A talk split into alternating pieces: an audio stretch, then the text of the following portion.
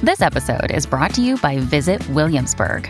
In Williamsburg, Virginia, there's never too much of a good thing. Whether you're a foodie, a golfer, a history buff, a shopaholic, an outdoor enthusiast, or a thrill seeker, you'll find what you came for here and more. So ask yourself, what is it you want? Discover Williamsburg and plan your trip at visitwilliamsburg.com. The Hargan women seem to have it all. From the outside looking in, we were blessed. My mom was amazing. But as detectives would soon learn, there was a lot going on inside the Hargan household. Ashley and I have been calling my mom and the house and Helen. Okay. No one's answering. 63 year old Pamela Hargan gunned down in her own home. Her youngest daughter, Helen, lay dead upstairs. Patrol, when they arrived, assumed or thought that there might have been a murder suicide. But for the detectives on the scene, there were things about the scene itself that were concerning to us on day one. Who would want to kill their mother and their little sister? There is no boogeyman here. It is exactly who we think it is. I'm Peter Van Sant from 48 Hours. This is Blood is Thicker The Hargan Family Killings. Listen to Blood is Thicker The Hargan Family Killings wherever you get your podcasts. Welcome, everybody, to another episode of Twisted News, where we get you up to speed on the strangest true crime stories that are currently happening all around the world. Today, we have two very interesting updates on some famous cold case files I know you're going to find interesting. First up, the crocodile tears that were all caught on news cameras when a father's son disappeared. And then, a crazy development in the famous Colonial Parkway murders, where the killer has finally been identified. Get ready for scary mysteries, twisted news. Number 1 Justin Lee Turner. And down in South Carolina, in 1989, a morbid situation transpired that was all caught on camera.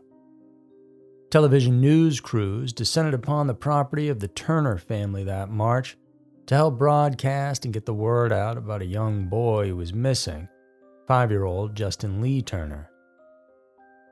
The camera's unblinking eye focused on the child's father, Victor, man who was caught in the vortex of a parent's worst nightmare. He joined police, relatives, and other community members as they scoured his property, looking for any sign of the boy. The search, punctuated by a palpable tension, eventually led Victor to a small camping trailer nestled inconspicuously on his land and viewers watched with bated breath as he stepped inside, only to emerge moments later with the horrifying statement My son's in there. Somebody's hurt him. The archive footage from WCBD News captured a poignant image of a father in despair sitting on his porch, face buried in his hands as he seemingly was overwhelmed by grief over the death of his son. And this image would linger in the public consciousness and was a moment that seemed too personal to have ever even been caught on camera in the first place. However, this narrative of a distraught and sobbing father mourning his son was destined to be challenged. And fast forward to 2021, and the case that had long been consigned to cold case files was reopened by investigators harboring suspicions. The subsequent arrest of Victor Lee Turner and Megan R. Turner, Justin's stepmother in Cross Hill, for the murder of Justin, sent shockwaves through the community. The investigation took a sharp turn as details emerged. Justin's parents had reported him missing on March 3rd, claiming he hadn't returned from school. But that veil of deceit began to lift as witnesses contradicted their story, asserting that Justin never boarded the school bus that day and was marked absent from his classes.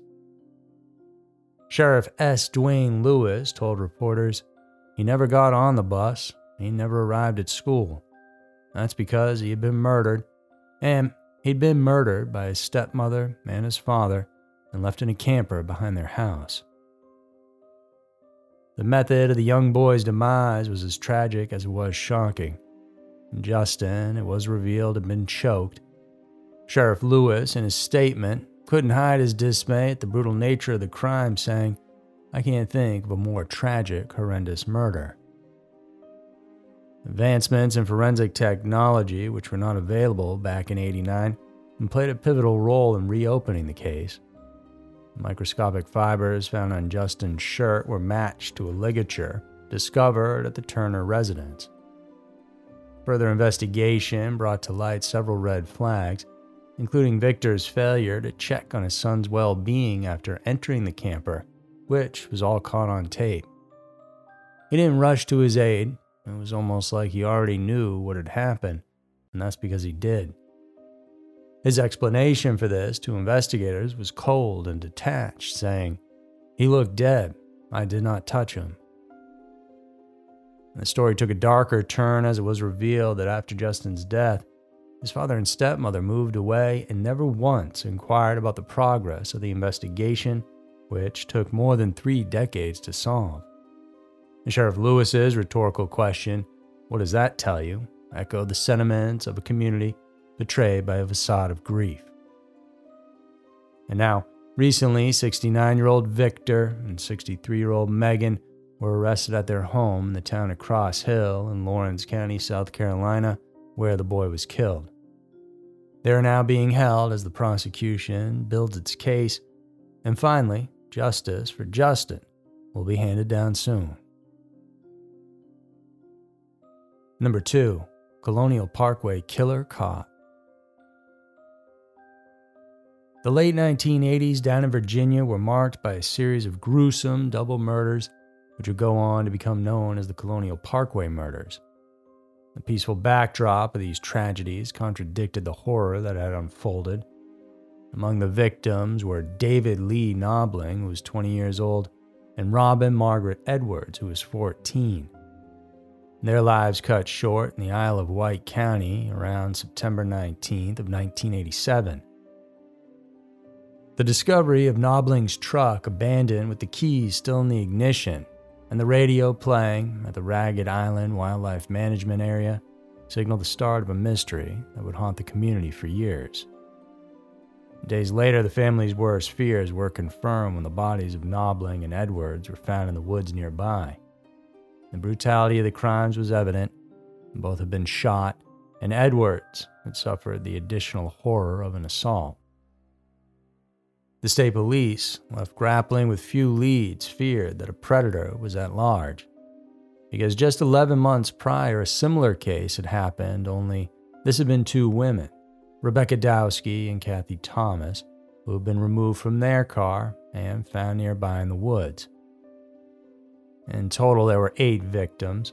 And each time it was a couple, and these went on between 1986 and 1989 on the 22 mile stretch of the Colonial Parkway. The killer was never caught, and it was always speculated that perhaps there were more victims. For years, these cases remained cold, but recently, the breakthrough came unexpectedly, years after the crimes had faded from the headlines. DNA analysis, a beacon of hope in cold case investigations, finally pointed to a suspect, Alan Wade Wilmer Sr. If he were alive, Wilmer, fisherman and hunter, would stand charged for the murders of Knobling and Edwards, as his link to the victims was undeniable, a genetic match to the evidence found at the crime scene. Another case, which has never been tied to the Colonial Parkway killings, but has been linked to Wilmer, was the murder of 29 year old Teresa Howell in 1989. Howell, last seen alive outside a Hampton nightclub, was found later on the same day she went missing and she too had been assaulted and her life taken via strangulation. Now, Howell's body was found at a construction site about 11 miles from where Knobling and Edwards were found nearly two years before. This revelation is bittersweet, though. While we have answers to two cold cases, Wilmer died in 2017, taking with him the answers to countless questions. The revelation of Wilmer's guilt brought a mixture of closure and frustration. On one hand, a name had been given to the faceless monster, on the other, many questions remained. Authorities, including Brian Dugan of the FBI's Norfolk field office, urged anyone with information about Wilmer to come forward. And could Wilmer be the actual Colonial Parkway killer? It would certainly make a lot of sense, and so while the investigation continues, the authorities are asking for the public's help as well. Wilmer was never known as a criminal, and so his DNA was not in any law enforcement databases. While the authorities are tight lipped on how they honed in on him as the suspect in these cases, they did obtain his DNA and made the match. Known by the nickname Pokey, Wilmer owned a blue 1966 Dodge Fargo pickup truck, a vehicle that blended into the everyday life in Virginia. His small 1976 wooden commercial fishing boat, the Denny Wade, and his business, Better Tree Service, painted the picture of an ordinary life. But beneath this veneer of normalcy lurked a dark truth. This man was a killer, and how many victims he had will be revealed in time. If you have any information about Wilmer, you're urged to contact authorities as they have several questions that perhaps you could help answer. So, there were two strange cold case updates that we have for you guys today. I'm Andrew, and I want to thank you for tuning in. If you like this and want more exclusive and even darker content from us, we got our Patreon, and plus, there's an entire library you get access to over there. Thanks again for all the support and for stopping by today. I'll see you guys soon. With everything you have on your plate, earning your degree online seems impossible. But at Grand Canyon University, we specialize in helping you fit a master's degree in business into your busy day. Your graduation team, led by your own GCU counselor, provides you with the personal support you need to succeed. Achieve your goals with a plan and team behind you. Find your purpose at Grand Canyon University. Visit gcu.edu.